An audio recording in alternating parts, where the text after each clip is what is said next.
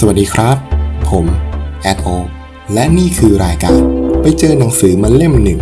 พอดแคสต์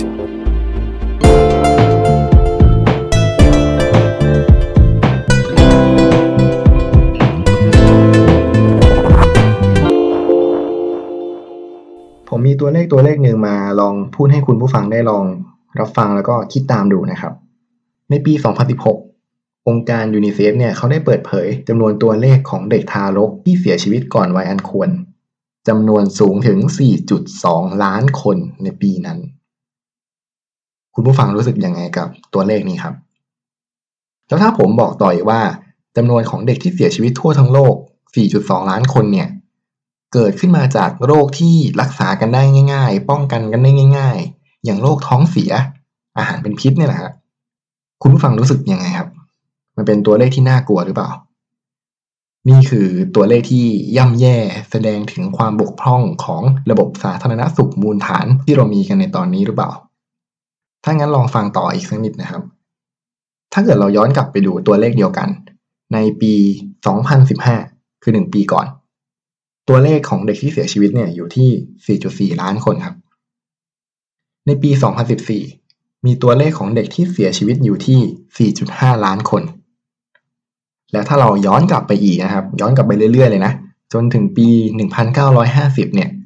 ตัวเลขของเด็กที่เสียชีวิตจากโรคอย่างอาการท้องร่วงเนี่ย อยู่ที่ 14.4 ล้านคนครับ คุณผู้ฟังเห็นอะไรไหมครับผมไม่รู้ว่าตัวเลขนี้มันจะเปลี่ยนแปลงความรู้สึกของคุณผู้ฟังได้มากหรือน้อยแค่ไหน แต่สิ่งหนึ่งที่เราปฏิเสธไม่ได้เลยก็คือ ถ้าเกิดเราเปรียบเทียบเนี่ย เราจะเห็นว่าสถานการณ์จริงๆอะมันกำลังดีขึ้นเนาะ จาก 14 ล้านกว่าคนเนี่ยในประมาณ 50-60 ปีก่อน ปัจจุบันเหลืออยู่ที่ประมาณ 4 ล้านคนเท่านั้นเอง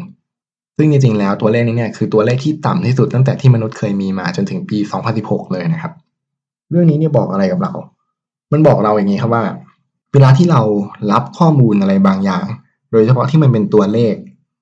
ถ้ามันมาเป็นตัวเลขอยู่เดียวเนี่ย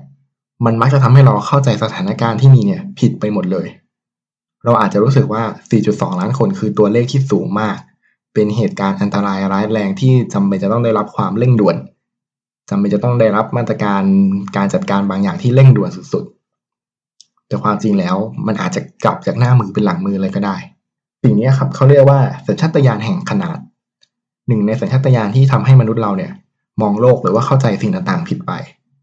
ทันทีที่เรารับฟังตัวเลขหรือว่าข้อมูลข่าวสารโดยที่ไม่มีตัวเปรียบเทียบเนี่ย มันจะทำให้เราเข้าใจทุกอย่างคาดเคลื่อนไปจากความเป็นจริงทั้งหมดเลย นี่คือหนึ่งในประเด็นที่คุณหมอฮันโรลลิงพยายาม ชี้ให้เราเห็นครับว่า อย่ามองตัวเลขแค่ตัวเลขเดียว อย่าใช้ความรู้สึกตัดสินกับตัวเลขตัวเลขเดียว จนเกินไป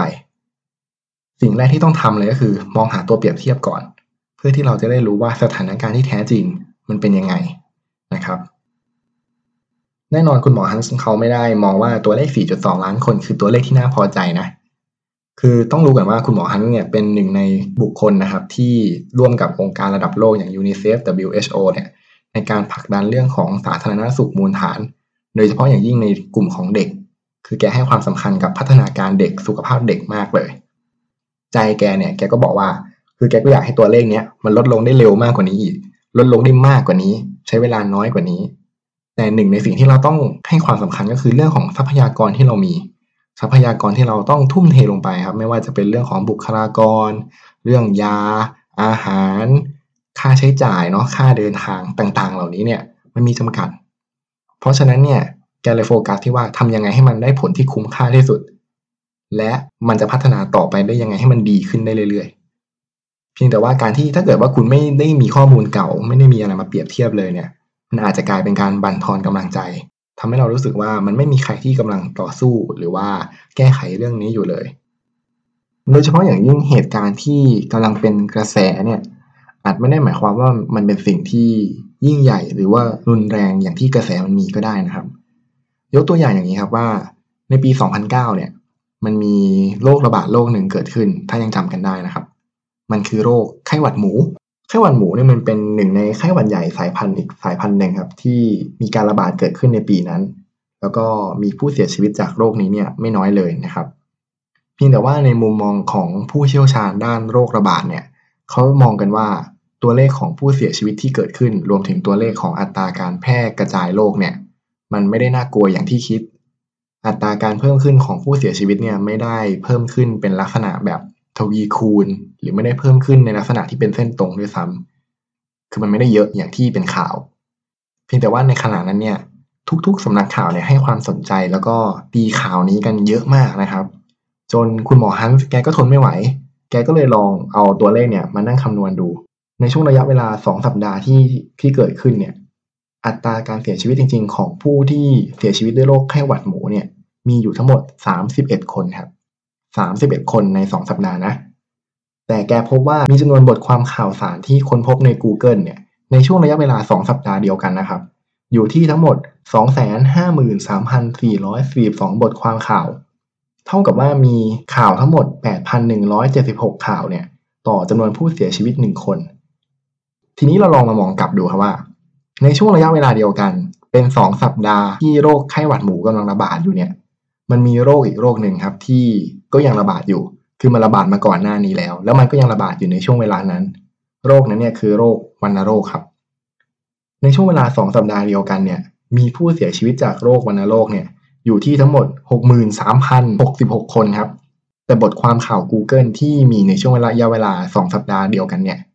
มีอยู่ทั้งสิ้นประมาณ 6,300 ข่าวเท่านั้น หรือว่าคิดเป็นสัดส่วนอยู่ที่ประมาณ 0.1 ข่าว ต่อจำนวนผู้เสียชีวิต 1 คน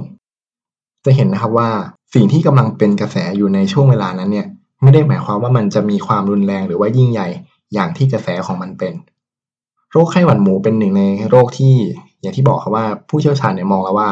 ตัวเลขการแพร่กระจายการแพร่ระบาดของมันเนี่ยไม่ได้น่ากลัวอย่างที่คิด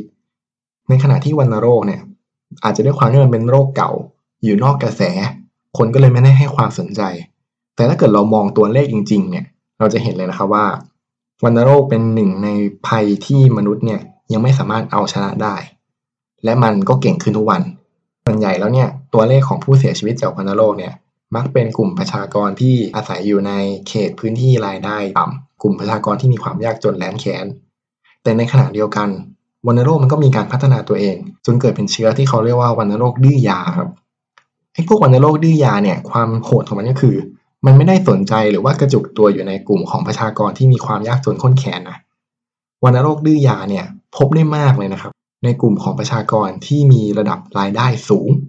อันนี้คือหนึ่งในสิ่งที่น่าสนใจแล้วก็น่ากลัวจริง ๆ เพียงแต่ว่าอย่างที่บอกครับ มันไม่ได้เป็นกระแส มันไม่ได้เป็นข่าว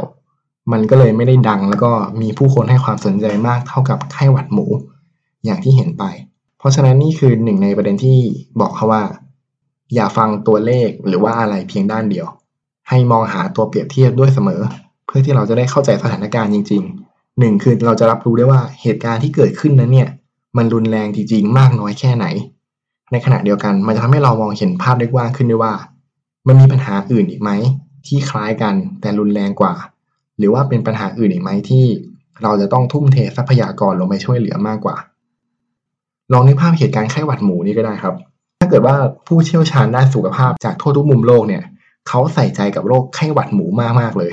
รู้สึกว่ามันเป็นหนึ่งในโรคที่น่ากลัวมาก ด้วยความที่เขาไม่ได้มีการใช้ตัวเลขเปรียบเทียบ แต่ว่าตามอ่านจากกระแสข่าวที่รายงานวันต่อวันเนี่ย พวกเขาเนี่ยก็อาจจะทุ่มงบประมาณเนาะในเรื่องของบุคลากร ค่าใช้จ่ายอยู่ยาต่างๆ ทุ่มไปเพื่อป้องกันโรคไข้หวัดหมูทั้งหมด สิ่งหนึ่งที่อาจจะเกิดขึ้นได้เลยก็คือ ตัวเลขของผู้ป่วยวัณโรคอาจเพิ่มสูงขึ้นกว่านี้ก็ได้นะครับ เพราะต้องไม่ลืมนะว่าทรัพยากรที่เราใช้เนี่ยมันมีอยู่อย่างจำกัด ถ้าเกิดเราดึงหมอหนึ่งคนที่ควรจะรักษาคนไข้ที่กำลังป่วยเป็นวัณโรคอยู่ ไปทุ่มกำลังให้กับการรักษาโรคไข้หวัดหมูเนี่ยมันก็อาจจะทำให้ผู้ป่วยวัณโรคคนนั้นเนี่ยถูกละเลยนะครับ แล้วก็เกิดการเสียชีวิตเพิ่มมากขึ้นก็ได้ ตัวเลขของผู้ป่วยวัณโรคอาจไม่ได้หยุดที่ 63,000 คน อาจจะเพิ่มสูงมากขึ้นกว่านี้อีกก็ได้ใครจะรู้ เพราะฉะนั้นอย่างที่บอก อย่าเชื่อตัวเลขอะไรที่มันมาแค่ตัวเลขเดียว หาตัวเปรียบเทียบด้วยเสมอนะครับสำหรับใน episode นี้ก็คงจบไว้เพียงเท่านี้เนาะติดตามเรื่องราวของสัญชาตญาณต่อไปได้ใน episode ถัดไปสำหรับวันนี้ สวัสดีครับ